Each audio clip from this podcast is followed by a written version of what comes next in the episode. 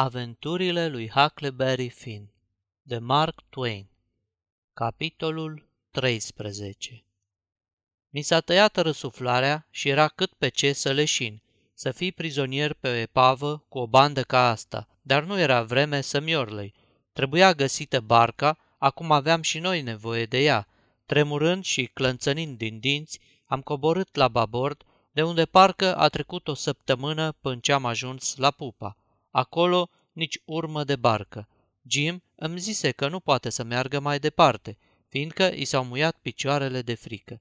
Haide, mișcă-te, i-am răspuns. Dacă rămânem pe epavă, s-a zis cu noi. Ne-am tărât mai departe pe întuneric. Am luat-o prin spatele dunetei, apoi ne-am tărât de-a lungul luminatorului, din zăbrea în zăbrea, fiindcă marginea luminatorului era în apă. Când am ajuns lângă ușa coridorului, am văzut barca. Abia se zărea, dar era acolo. Am răsuflat ușurat. Într-o clipă aș fi fost în barcă, dar deodată ușa se deschise. Unul din tâlhari își scoase capul la vreo doi pași de mine. Credeam că mi-a sunat ceasul, dar ăla și-a vărât înapoi capul strigând. Hei, Bill, ia felinarul ăsta afurisit, să nu-l mai văd. A zvârli un sac în barcă, apoi sări și el în ea și se așeză. Era Packard. Apoi ieși Bill și sări și el în barcă. Packard spuse cu glas șoptit, Gata, dă-i drumul. De istovit ce eram, abia mă mai puteam ține de zăbrelele luminatorului. Aceasta este o înregistrare Cărțiaudio.eu. Toate înregistrările Cărțiaudio.eu sunt din domeniul public. Pentru mai multe informații sau dacă dorești să te oferi voluntar, vizitează www.cărțiaudio.eu. Stai nițel, zise Bill, l-ai căutat prin buzunare? Nu, nici tu? Nu, atunci mai are încă în buzunar partea lui de bani. Hai înapoi, n-are niciun rost să luăm prada și să lăsăm banii. Ce zici, nu o să miroasă ce punem la cale? S-ar putea. În tot cazul, trebuie să-i luăm banii. Hai! Ieșiră din barcă și intrară în cabină. Ușa se închise cu zgomot, de la sine, căci vasul era înclinat în partea aia. Într-o jumătate de secundă eram în barcă, iar Jim se prăvăli după mine. Am tăiat parâma cu cuțitul și duși am fost. Fără să ne atingem de vâsle și fără să scoatem o vorbă sau măcar o șoaptă, abia răsuflând, am plutit repede într-o tăcere de moarte până ce am trecut de zbaturi și de pupa vasului. Peste câteva secunde eram cu vreo sută de metri mai jos de epavă, care, în curând, se mistui cu totul în beznă. Eram salvați. După ce ne-am depărtat cu vreo 3-400 de metri, am zărit un felinar licărind o clipă în ușa coridorului și ne-am dat seama că bandiții văzuseră că barca lipsește și începuseră să priceapă că erau acum în aceeași oală cu Jim Turner. Jim s-a așezat la vâsle și am pornit în căutarea plutei noastre.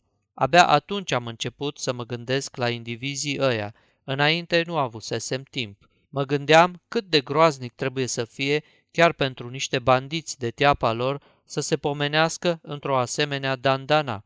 Dacă ajung și eu bandit într-o bună zi, ce aș zice atunci să pățesc la fel? I-am spus lui Jim. La cea din tâi lumină pe care o zărim, tragem la mal cu o sută de metri mai jos sau mai sus de ea, într-un loc unde să te poți ascunde cu barca, iar eu mă duc să le dau de veste oamenilor, o să scornesc eu ceva ca să pornească după bandiții ăia și să-i scape de belea. După aia n-au decât să-i și spânzure. Dacă așa le-e scris, din păcate, totul a căzut baltă, fiindcă în curând s-a pornit iar furtuna, mai avan ca oricând. Ploua cu găleata și nu se zărea nici o lumină, nicăieri, pe semne că toată lumea dormea. Lunecam la vale cu ochii după lumini și după pluta noastră. După nu știu câtă vreme, ploaia conteni, dar norii rămăseseră pe cer și fulgerele se țineau lanț. La lumina lor am zărit deodată în fața noastră o mogăldeață neagră și am pornit într-acolo. Era Pluta. Știi ce ne-am mai bucurat când ne-am văzut iarăși la bordul ei. În aceeași clipă am zărit o lumină pe malul drept, ceva mai încolo. I-am zis lui Jim că mă duc să văd ce e. Barca era pe jumătate plină cu prada luată de bandiți de pe epavă. Am grămădit totul pe plută și am spus lui Jim să meargă la vale vreo două mile și abia după aia să aprindă felinarul și să nu-l stingă până mă întorc. Apoi am pus mâna pe vâsle și am pornit cu barca spre lumina aia. Apropiindu-mă, am zărit alte lumini, vreo trei-patru, pe o coastă de deal. Se vede că era un sat. M-am apropiat de mal cam în dreptul primei lumini și am lăsat barca să lunece fără să mai vâslesc. Deodată am zărit un felinar agățat de catargul unui bac cu carena dublă. M-am învârtit în jurul lui ca să-l descoper pe paznic. Mă întrebam pe unde o fi dormind. Până la urmă l-am găsit. Moțăia pe un butuc, la prova, cu capul între genunchi. M-am suit pe punte, l-am bătut de câteva ori pe umăr și am început să mă smiorcăi. A tresărit speriat, dar văzându-mă, a început să caște, s-a întins și apoi m-a întrebat. Ei, ce-i cu tine? Nu mai plânge, puiule, ce ai pățit? Tata, mama, surioara și... Am izbucnit în plâns. Haide, lasă, nu-ți mai pune atâta la inimă. Toți avem necazuri. Dai să vezi că o să fie bine până la urmă. Dar ce-au pățit? Sunt, sunt, uh, sunteți paznicul bacului? Da, răspunse el încântat. Eu sunt capitanul și patronul, secundul și pilotul, paznicul și șeful de echipaj. Câteodată sunt și încărcătura și pasagerii. Nu-s eu așa bogat ca Jim Hornback, bătrânul, și nici așa de galanton cu toată lumea ca să arunc banii în dreapta și în stânga, cum face el. Dar i-am spus-o de o mie de ori, nu mi-aș schimba locul cu al lui pentru nimic în lume, fiindcă pentru mine viața adevărată e viața de marinar. Nici să maurească n-aș sta cu el la două poște de oraș unde nu se întâmplă niciodată nimic. Nu, n-aș schimba cu el nici pentru toți piștarii lui, ba chiar de mi-ar da și de două ori pe atât. I-am zis, li s-a întâmplat o nenorocire și... Cui, mă întrerupse el.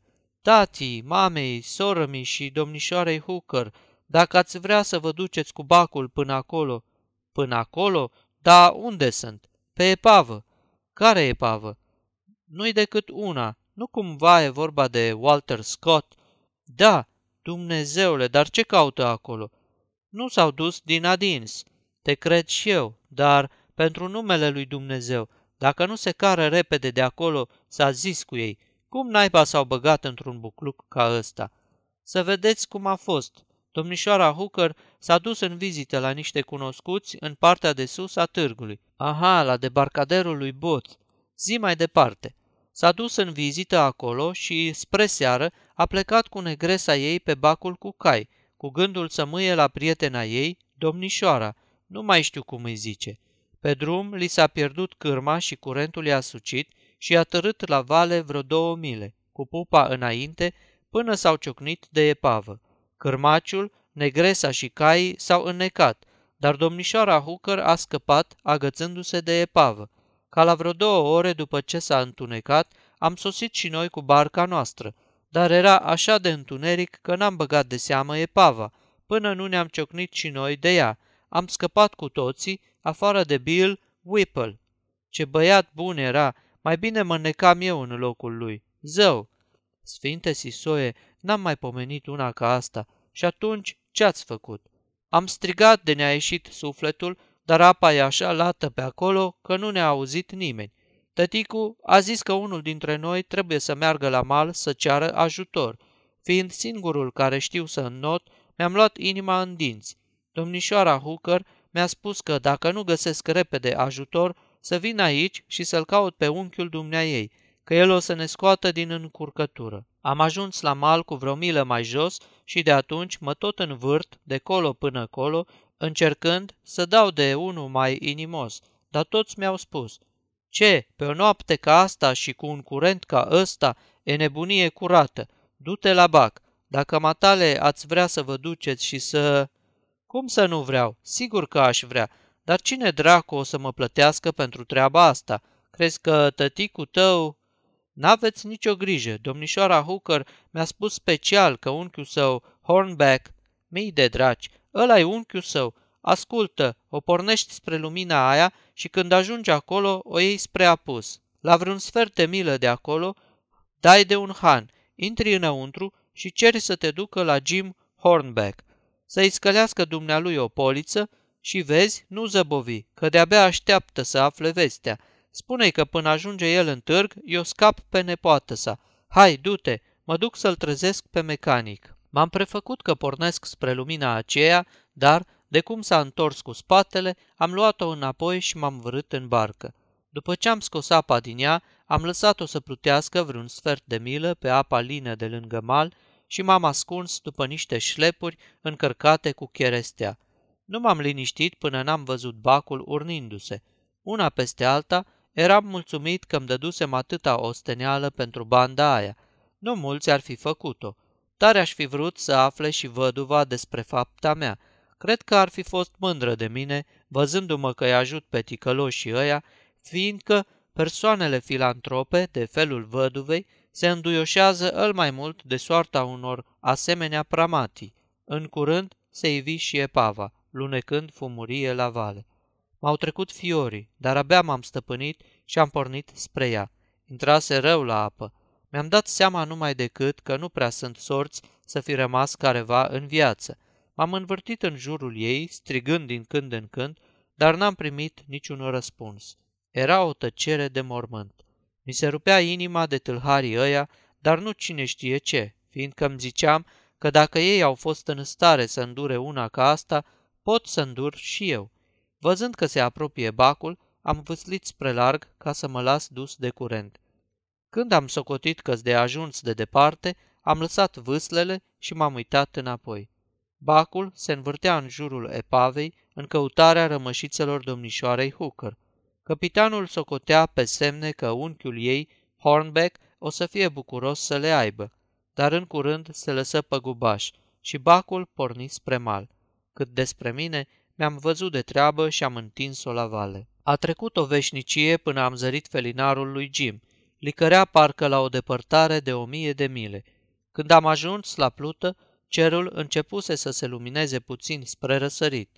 Ne-am îndreptat spre un ostrov, am ascuns pluta, am scufundat barca, ne-am culcat și am adormit buștean.